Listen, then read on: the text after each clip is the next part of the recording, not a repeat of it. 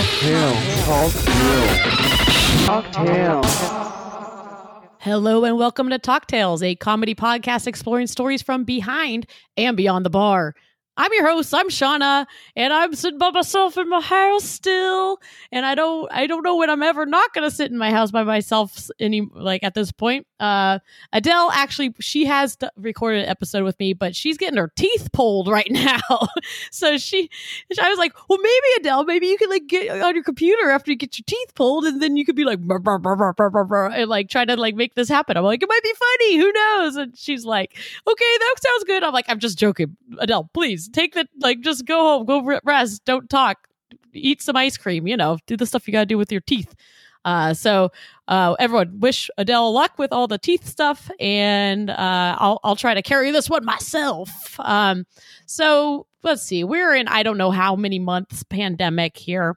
I have actually got behind a bar again, which was real weird. I gotta tell you, the first day, the policy now is you gotta wear gloves, you gotta wear a an apron, you have to wear a mask, and then you also have to wear a plastic face shield. So I'm going into this being I'm like Darth Vader now. I'm like, I will serve you drinks, Luke. I don't even know what Darth Vader sounds like. I don't know. It's real weird, but I've done a couple shifts now, and I'm finding a rhythm, and I'm happy. I'm happy to be back up behind the bar. I'm sure that I'm going to have a lot of good stories, but the first 2 days went pretty well. People have been so generous. I'm like, God, people must have missed us.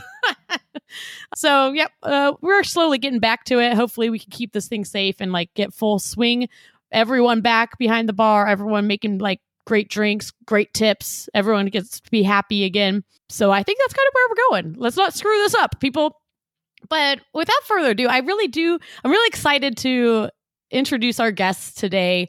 I think a lot of you, there's no introduction needed, but for the people that don't know, we have one of the coolest guys in LA on the show today. He's a super active member in the bar industry. And that's why I say a lot of people should know who this is. If you don't, then no, I'm just joking. Anyways, we have today the founder of the award-winning cocktail and spirits blog, Thirsty in L.A., and the co-founder of Art Beyond the Glass, Mr. Daniel James. Hey, how's it going? Yay. Thanks for having me. I'm so excited that you're here in virtual land. Yeah, exactly. Glad to be here. Thank you.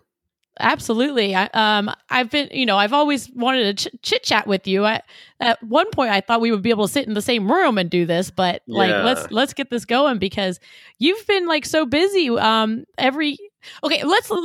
before we really start getting into stuff, let's break down to the audience and our listeners who you are and what you do and what Art Beyond the Glass. When I say Art Beyond the Glass, everyone's like, what's Art Beyond the Glass? For those who don't know, so yeah, let's figure this out. What's up with this, Daniel? Sure. So Thirsty in L.A. is the blog that I started in May of 2009. So we just celebrated its 11th anniversary last month, which is great. It's crazy.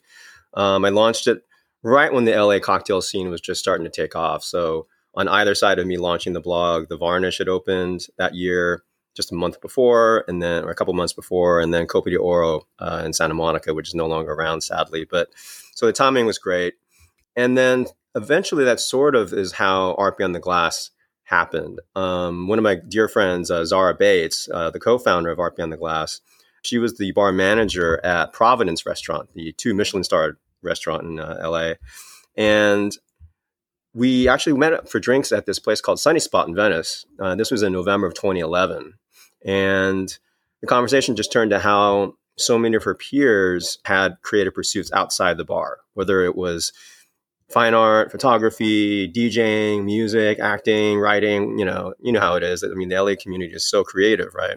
And it turns out by coincidence, our bartender, Brian Butler, studied graphic design at Otis. So it was almost like proof of concept, right? And then by the time we ended up at the Tasting Kitchen nearby, which is also Justin Pike, former bar manager there, fine artist, exhibited at Venice Art Festival. The idea was sort of bandied about maybe doing a showcase. Maybe we should do a showcase for all these talented bartender artists. And it sort of sat on the vine for a little while. And then right around January, all these bartenders started saying, hey, when are you guys doing that showcase? And Zara, she's actually said this at the telethon the other, last month, she had to be I dragged her kicking and screaming, which I don't think it was quite that hard, but she was not ready to host it and produce it. But I was convinced that we had to do it. So she eventually relented, and then we did it in June of 2012. So that was the first Art Beyond the Glass. And the whole idea is that everything at the festival is created by bartenders, whether it's the cocktails, the artwork you see, the photography, the bands on stage, the DJs, everybody, they're all bartenders, local bartenders. And it's always a fundraiser for a local arts charity. And over the last 8 years, we've raised over $210,000 for different charities in not just LA, but Oakland, New York, Chicago, and Oklahoma City. So it's been incredible. I mean, we never thought it would grow into what it's become. I mean, we went from raising $6,000 that first year to last year, we raised 40 grand for Beautify Earth. Wow. It was like our biggest, I mean, this is, you can see how big it's grown. I mean, that's just bartenders. Yeah. So in the Zoom background. So it's incredible, you know, and, you know, this year, obviously we weren't able to, in fact, it was supposed to be at the end of, it's always at the end of June in LA, and it was going to be Sunday the 28th, but we decided to do a virtual version instead.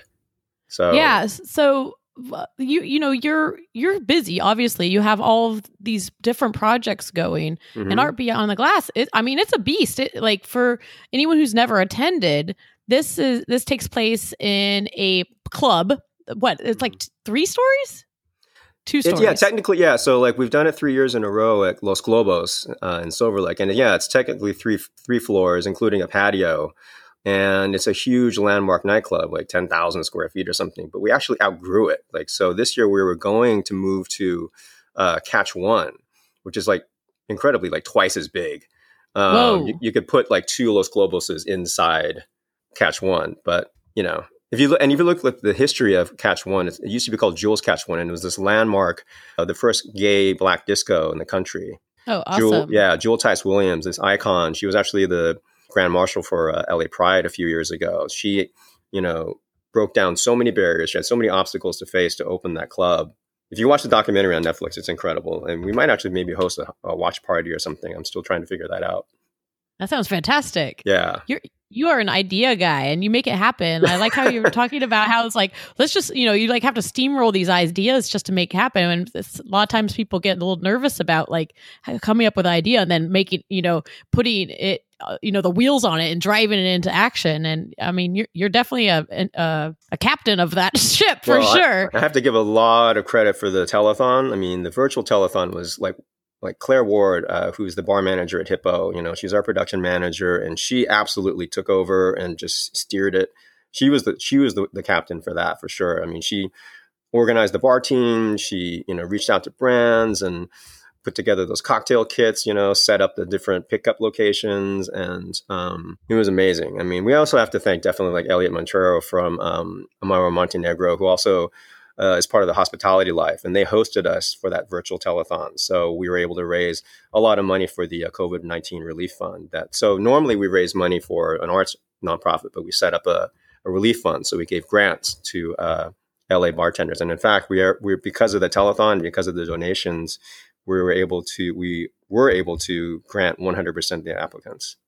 That's incredible. Amazing. Yeah. I mean, full disclosure, I was one of those applicants, you know, when all this happened, we all basically lost our jobs within like a day. Everyone was like, oh my God, you know, and then there was not really any like, you know, reassurance of if we're going to be getting any money from anything. So, you know, Daniel and Claire putting together this telethon was like a God save for sure. Mm-hmm. And so this telethon, you guys did not let a little world pandemic stop you, did you?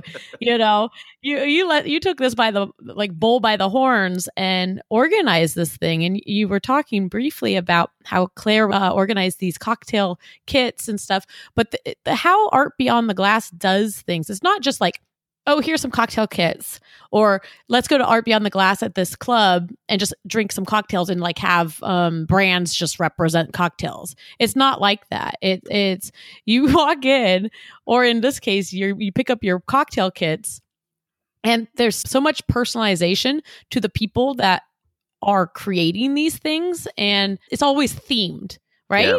Yep. Yeah. And so each team of bartenders, which I think there's usually 4 people to team or so? Yes, exactly. So each team of bartenders have to come up with a theme, which is sponsored by a brand. And they got to like put their best foot forward and make this creative, incredible, like themed cocktail experience for everyone attending. Yeah. And I'll tell you what, it's like, it's a trip. You walk in, when it's in real life, you walk in, everybody's in costume. Some people have like a campfire going. Some people are wearing superhero outfits. There's bands playing, there's hula hoops. It's a production, Yeah. And then the virtual show as well, the telethon, it kept to the core of Art Beyond the Glass with this. With themed cocktails. I end up getting the Bacardi pack. Okay. It had a little pop. It was like popcorn theme. It had popcorn and theater candy and stuff. Yeah. And so we picked these things up, and I think it was like Bacardi and Chill or something, right? Like sort of like. Yeah, I can't remember exactly like the titled like name for it, but each team of 4 people came up with their concept of their pickup cocktails. Yeah. And then do you want to explain like what they were doing on this telethon? Like you said, each event, we never tell the bar teams or the sponsors like what they should do. We just totally leave it up to them, as long as it's like within relatively tasteful bounds, and with the telethon especially, because that's a much more public facing event, whereas the event is a control 21 and over thing, right? But the same thing where we didn't really tell the bar teams anything, they came up with their own themes.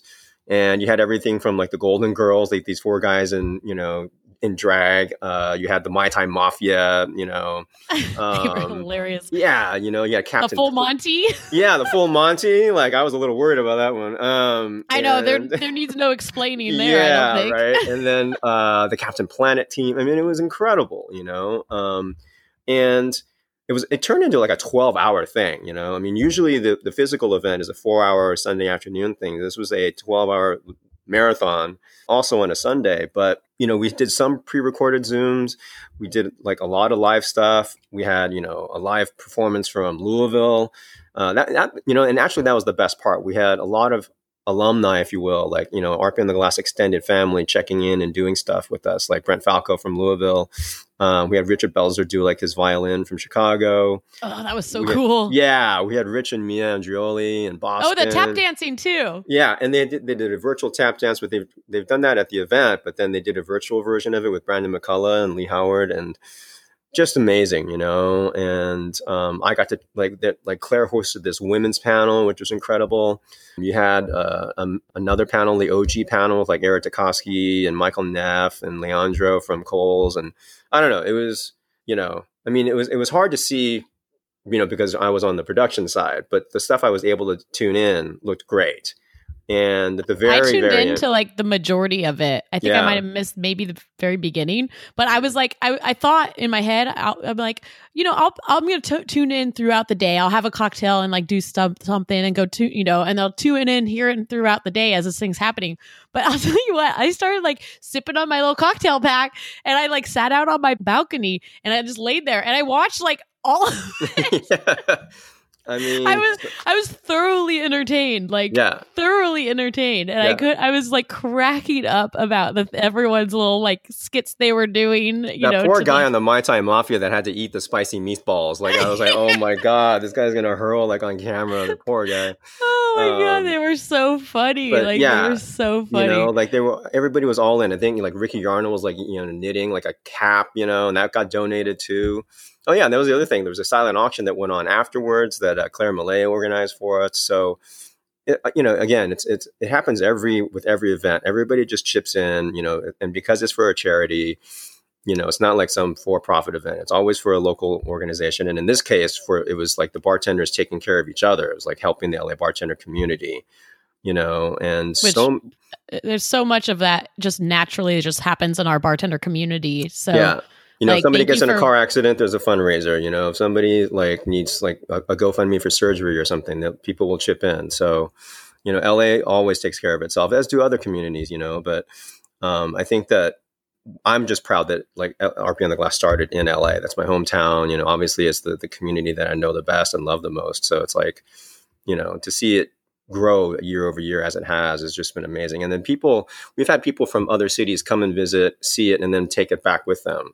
You know what I mean? Cool. So how many? Do you know how many cities Art Beyond the Glass annually happens? The event happens annually? Actually, it's pretty fluid. I mean, LA is the flagship. We've done it every year. We've done it 4 times now, I believe, in Oklahoma City. That was actually the first national city. We did it once in Chicago. The first time we did it in New York was in January 2019. I'd love to go back. I'd love to go back to all these cities, of course.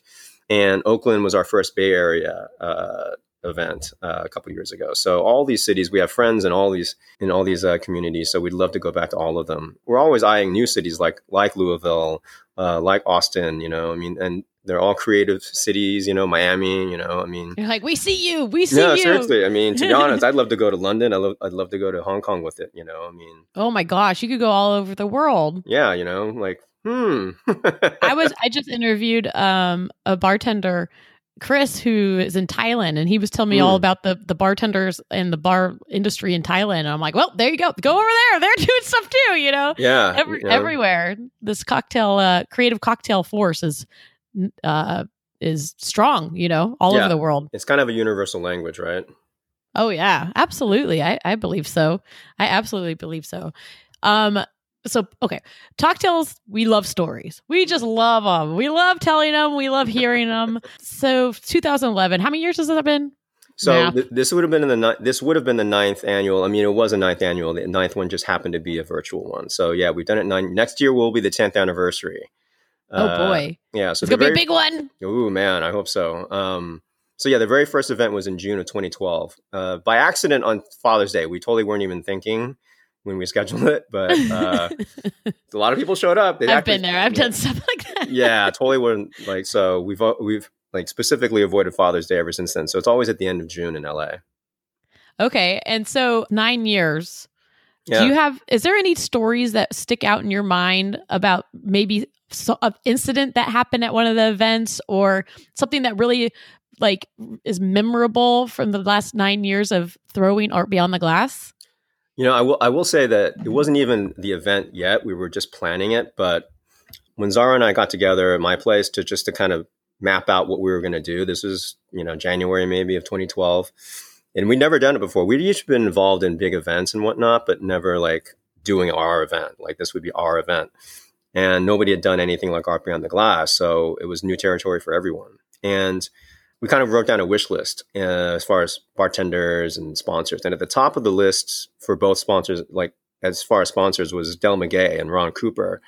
Because if you don't know his history, he already had a world-class art career before he founded Del Maguey. You know, he's been exhibited in, you know, the Guggenheim, the Tate Modern, and, you know, all over the world. And then he like launched Del Maguey after going down the Trans-American Highway.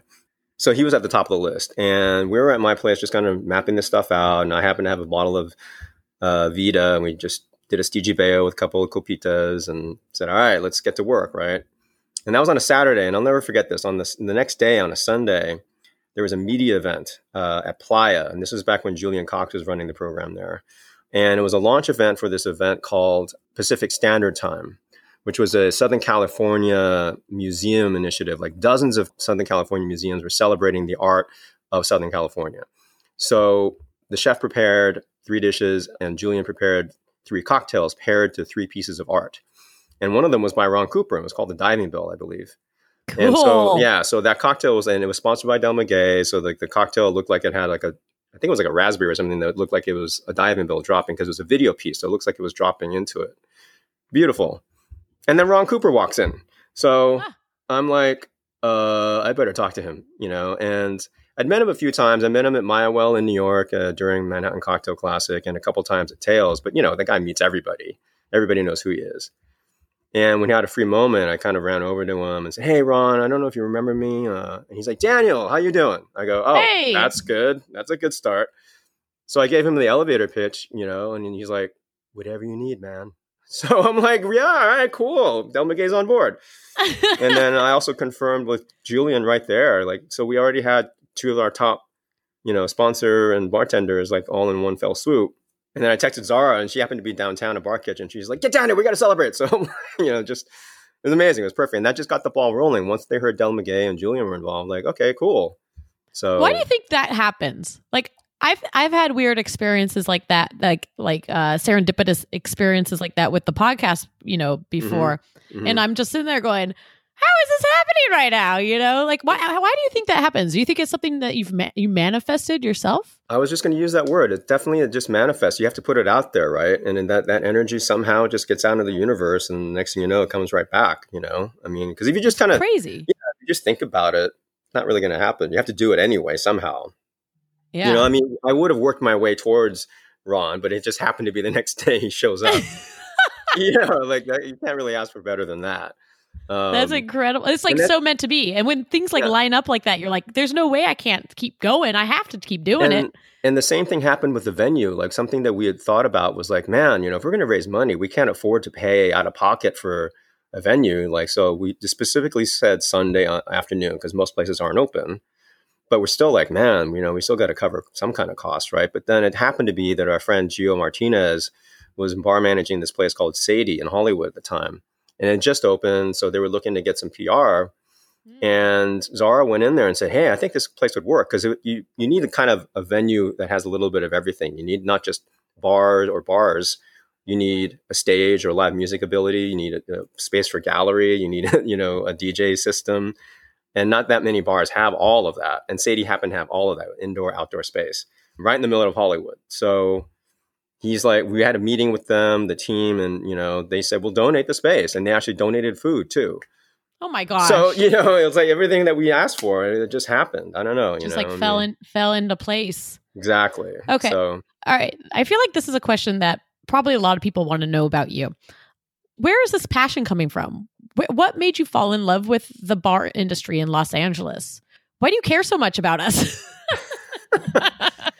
Well, you know, when you spend a lot of time with people, you kind of, I mean, I'm older than everyone. So I also feel like this kind of like, I don't know, fatherly, big brotherly kind of Papa. Like, yeah, you know, uncle, I don't know, crazy drunk uncle in the basement kind of vibe. I don't know. But no, seriously, it's like I've been involved with it for so long now. I feel like I just want to see it keep growing. And, you know, there's always new bartenders coming into the city or coming up in the industry.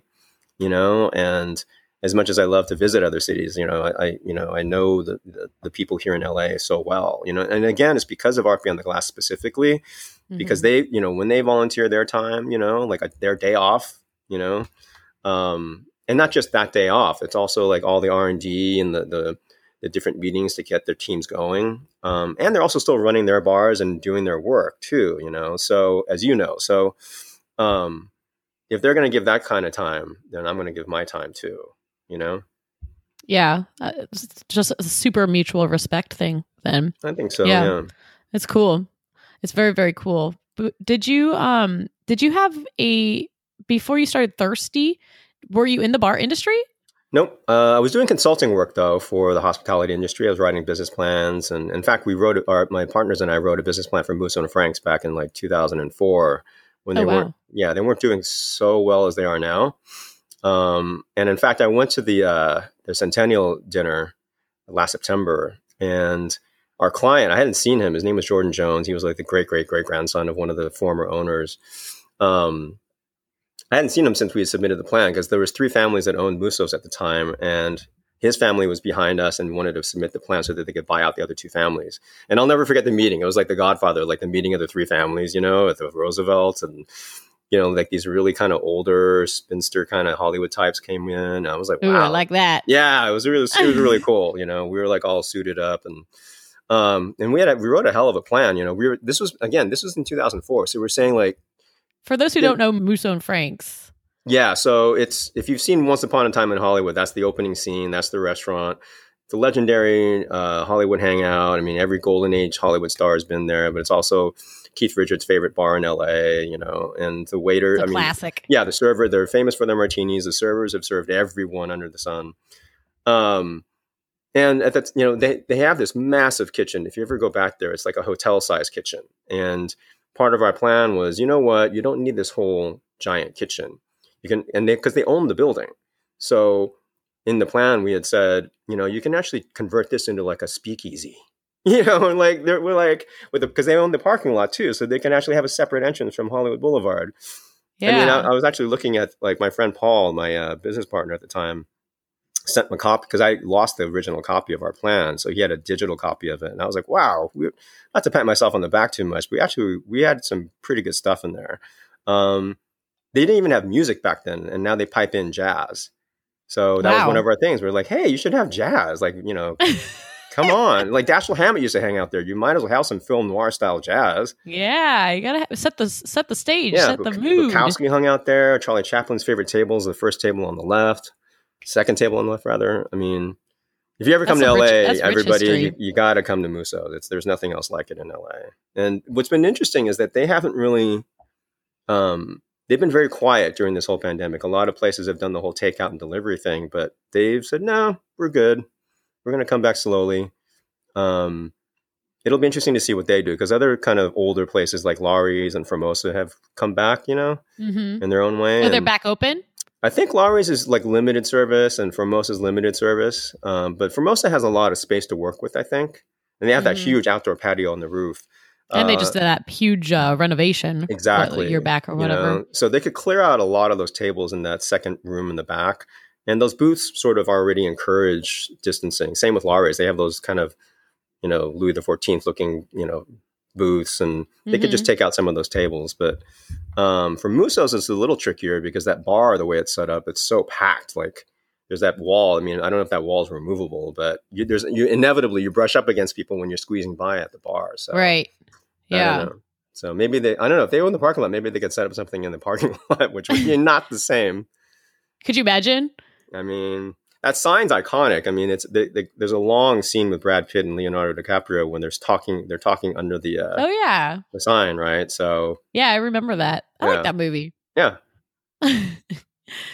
So that introduction was kind of like geared you into like going full cocktail blog, and it really ignited the passion for you. It wasn't just that. I mean, you know, so I was doing R&D, like part of my job was to go to bars and restaurant bars and whatnot. I mean, I do enjoy a drink, but I will say that someone that really helped sort of plant the seed was Joel Black at Comsa. This was probably back in 2006 when I was still doing consulting or maybe 2007 and no, probably 2006. And a server at Comsa wanted to market these venues. He knew all these owners of these incredible venues like the Houdini House and up in Laurel Canyon, but he didn't know how to market them. So he wanted my help to kind of write a business plan. So he's like, hey, meet me at Comsa. And this was back when Julian Cox was there too. Actually, that's how the first time I met Julian was at Comsa. And Sergio was like, all right, just get a drink and then I'll clock out and we could talk. So I sat down in front of Joel and I'm looking at the menu and I'm like, what the hell's a Pegu Club? And, you know, he's like, he explained the whole story. Oh, it's this officers club in India and that's the house drink and da-da-da. I'm like, wait, there's stories behind drinks? That's amazing. You know, I had no idea. Whoa, yeah. You mean the martini wasn't invented in 1980? It's not green. It's not fluorescent green. Yeah, right. It doesn't come in a tub. Yeah.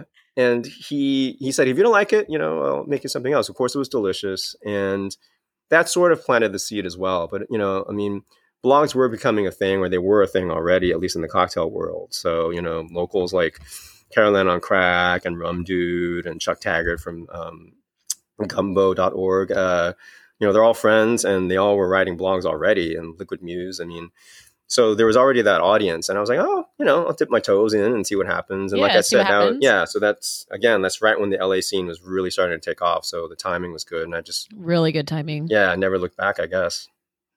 And it's just blossomed completely. Yeah, much like the LA scene itself. Totally, right? Yeah, the whole cocktail like revolution, you know, it's just so fun to watch. I teach these cocktail classes, and I always like to teach kind of like a brief history of like why we're making cocktails the way we are now these days. And now I've added in on my virtual classes, like how this pandemic is probably going to be changing cocktails as well. And so it's going to be really interesting in the next, you know, handful of years to see like really how everything develops as far as the bars and what influence is going to happen with the bartenders too. Right. And they're creative. So you said you guys have been open now or reopened. And I mean. Yeah, we opened this past weekend for the first time. How was that? I didn't know what to think at first. Yeah. I was kind of cringing, and I have all this protective gear on, and I'm and I airlock. Yeah, I'm move out of my way. But the funniest thing about it is, with all the protective gear on your face, no one can hear you. Oh my God. So I'll literally have to going on too, right? Yeah, there's music. And if somebody's wearing their mask, I rely a lot on reading lips when there's loud music. Mm-hmm. And so I'm okay, that's vodka. I want a vodka soda or something, or yeah. I want an old fashioned. I'm okay, I can figure those things out. But if I can't see people's mouths, it makes it difficult. And so, yeah, it's basically I don't know. I was joking around with my coworker. I'm hey, if we get a really nasty customer, if I have my face mask and my face shield on, do you think they can hear me if I say "fuck you"? But I mean, for bartenders, like you said, it's such a visual occupation where you have to, in order to recognize your regulars, you have to recognize them. If I come into a bar for the first time, it's if I show up with a Bruce Lee mask and the next time I'm wearing a Prince mask, who's the hell's going to recognize me? No. Yeah, exactly. Wait, no, I had a few. I had a few regulars come in where I didn't recognize them at first, and people I know really well too. I'm they were "It's me." I'm "Oh, hey."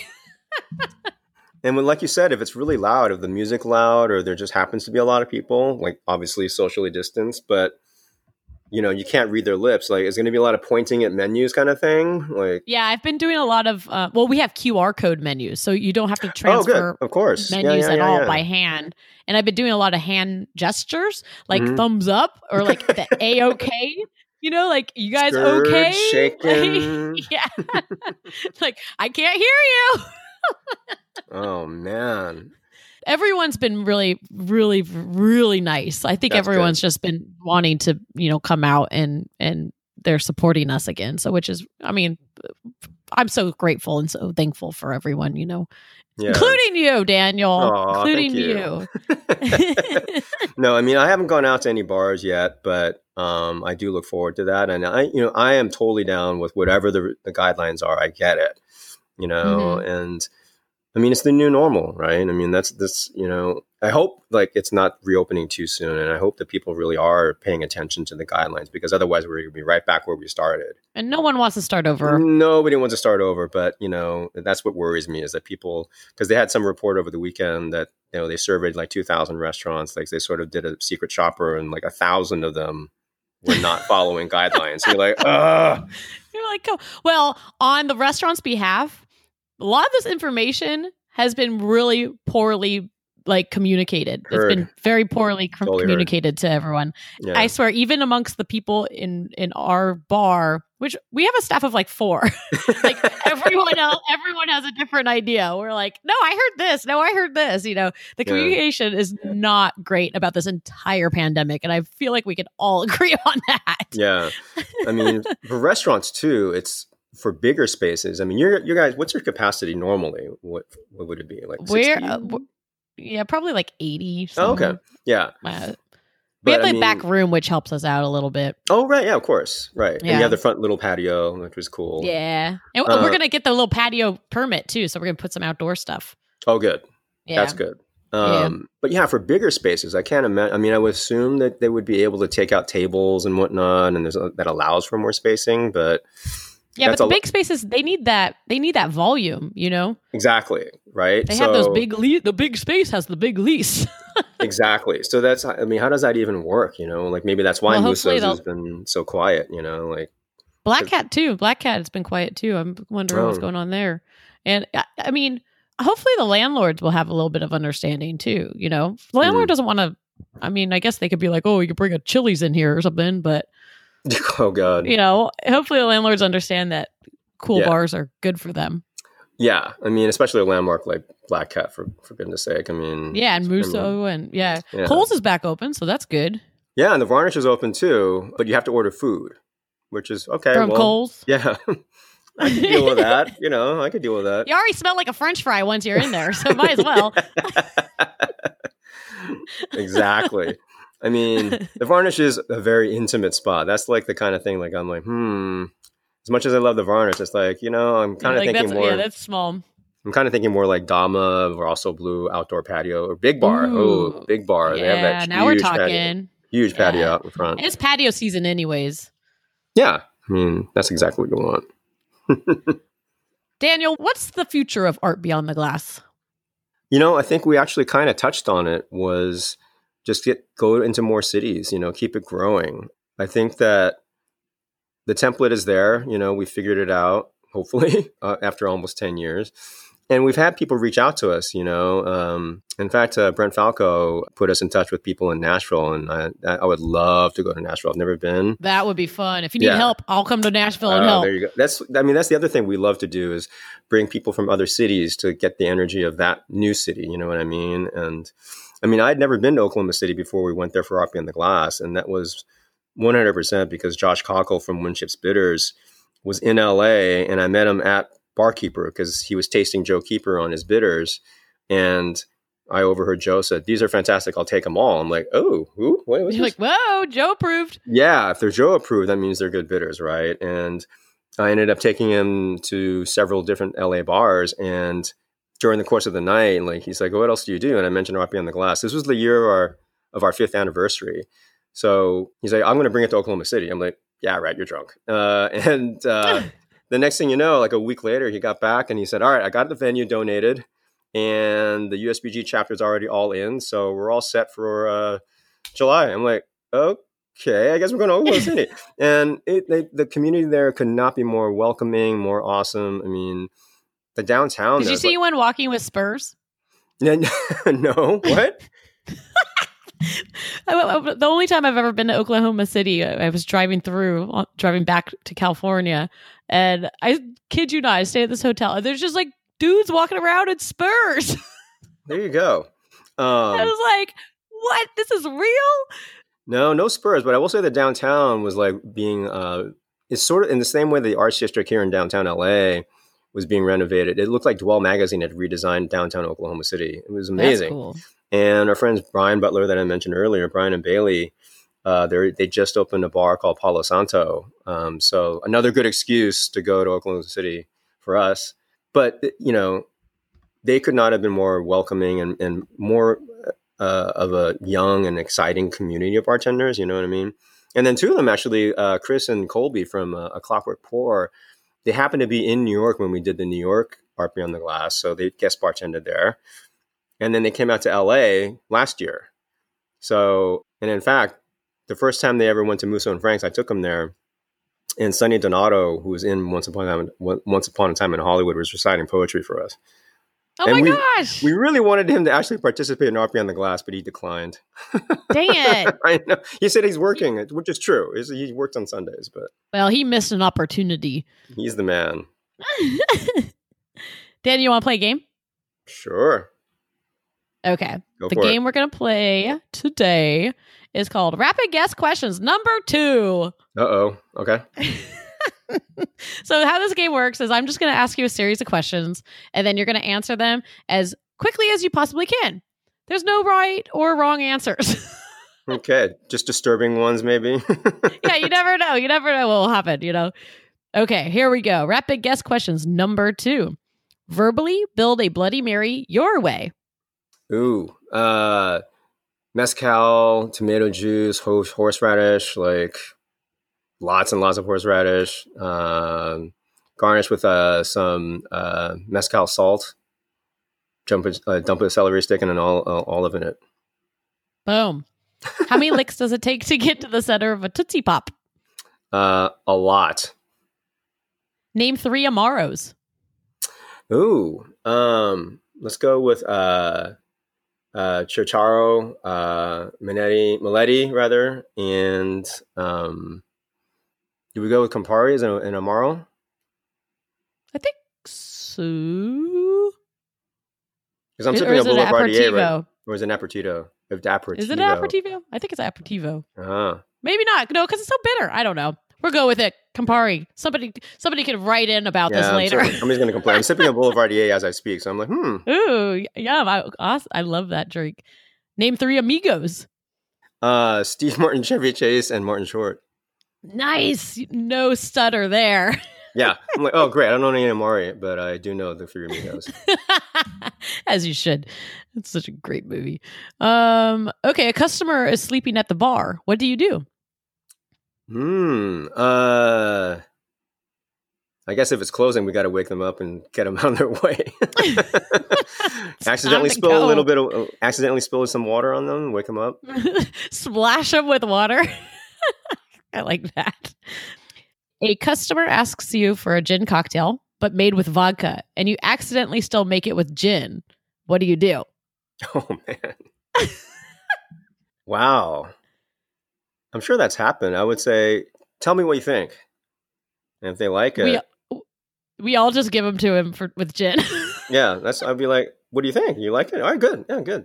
We're like, oh, it's actually gin, sorry. Yeah, yeah, because it's this vodka called Plymouth. Sorry. Have you done that? Has that ever happened? To all of us, I swear to God, it's a normal thing. Because you get these cocktails stuck in your head that they're gin cocktails. So when somebody says make it with vodka, you're like, yeah, no problem. Or like, you know, or some people will be like, oh, judgy or whatever. But I'm like, yeah, no problem. It's also making it. And then I'll like be finished with a cocktail in the glass. I'm like, oh my God, I made it with gin. I just give it to him and be like, oh, and then check it like a minute later. How's the drink? That's a tough one, man. That's why I'm not a bartender. I'd be like, You're like, oh, I know it's very awkward, but it's never been the worst. I mean, no one's like thrown it in my face back. Like, what is this? Ooh, spit it out. Oh my gosh. Yeah. If you had to do one thing for eternity over and over and over again and nothing else, what would it be? Drawing. Good answer. I don't do it enough. So sketching, drawing, you know. All right. Scatman, scooby-doo bop, bop, bop, bop, bop. Verbally scat how you would shake a cocktail. Oh, my God. Clinkity clink, clink, clink, clink. Shake and shake and shake, shake, shake. Pour to pour, pour, pour. Sip to the sip, sip, sip. Boopity boop, boop, boop. Love it. Okay, you're going on a trip. You're on an airplane, and the airplane has the worst cocktails ever. What cocktail would you make on this airplane? Make? Yeah. What would I make on this airplane? You know, I guess if I could, a Bloody Mary. Just like, I'm assuming they have vodka or gin. Yep. So tomato juice. Yeah, do a red snapper, a lot of Tabasco or whatever hot sauce they have and tomato juice, yeah. I think that sounds delicious. A movie is being made about your life. As a bar industry professional, who would you cast as yourself? Obviously Tatsu Oye. And that's an inside joke because do I have time for this? Because there's a little bit of a story. Let's hear it. We love stories. So several years ago, our friend Tatsu Oye, who's taken he took a lot of photos back in the day of the LA bar scene. And on Facebook, he posted something like, I guess he was at the Low Santa Monica Hotel, and a lady came up and grabbed him from behind. And then he like turned around like, what the hell? And she was like, oh my God, I'm so sorry. I thought you were my friend Daniel. And she walked away. And as she's walking away, he's like, Daniel Jang? And she's like, yes, do you know him? Do you guys look alike? Not at all. You know, not in the non-stereotypical way, I guess, because we're both Asian. But... and it was my friend Aggie, and she was actually, to tie this all together, she was actually the one that introduced me to Sergio, which got me to Komsa.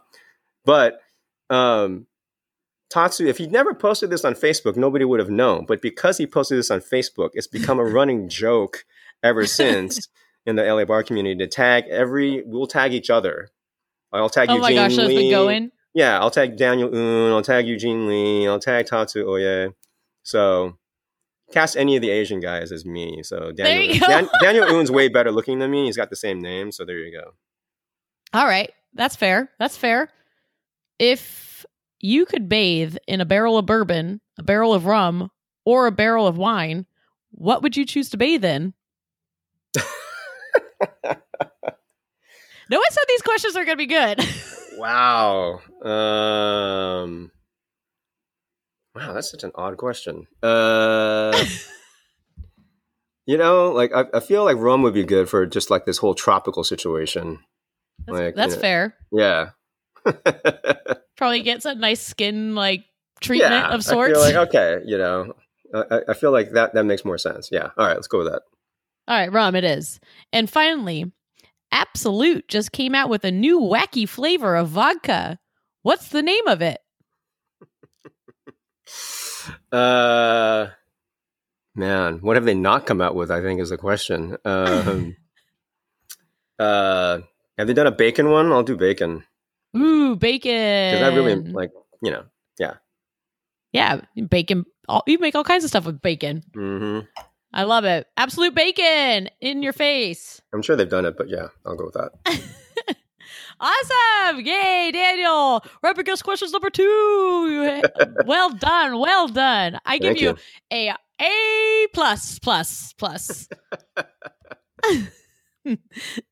Okay, so thank you so much, Daniel. As we're kind of winding this episode down, it's time for plugs. Like, how do people, like, okay, let's say somebody heard this in Switzerland and they want to do an art behind the glass. How does somebody get a hold of you? How can you coordinate with people, or just for more information for that people can follow you guys? Well, Art Beyond the Glass, we have our website, artbeyondtheglass.com.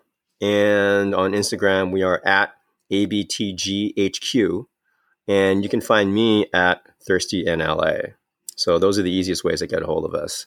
And we are still accepting donations and applications, actually, for the COVID-19 Relief Fund, because it's still happening. Like, people are kind of forgetting about that. So for bartenders, LA bartenders, you can still apply. And for anyone that has the means and the resources, you can still donate to the fund and support LA bartenders. Amazing. It seriously was such a huge help. Getting through those first few months was real pretty rocky for a lot of us. So anyone, you know, the fact that you guys, you know, band together and put this thing together for all of us is, I mean, we'll always have you in our hearts for this, you know. Oh, you know. So it was so special. So special. Is there any dates of anything coming up that you want to plug? Nothing specific. I mean, like I said, I was thinking maybe because our original date for Art Beyond the Glass was going to be June 28th, we might do something for that Sunday, like a watch party of some kind. Nothing big like the telethon, but since Jewel's Catch One, the documentary, is on Netflix, that might be a good opportunity just to have everyone gather around the virtual hearth. And I'll be there. Yeah. Yeah, that sounds like a blast. Yeah. So keep your eyes and ears. Exactly. You know, and maybe we could do a Zoom cocktail hour before that, and then everybody can check into Netflix and watch it together. So that might be an easy peasy way to do it. Cool. Thank you, Daniel. And as we're wrapping this show up, guys, listeners, friends, pals, if you have an amazing story and you want us to tell it or be a guest on Talk Tales, go to our website, talktalesthepodcast.com. And on our homepage, you can submit your stories or email us directly at talktalesthepodcast@gmail.com. If you like our show, you can always do us a solid, subscribe and leave us a review. This is a DIY project, and all the love we get helps us grow.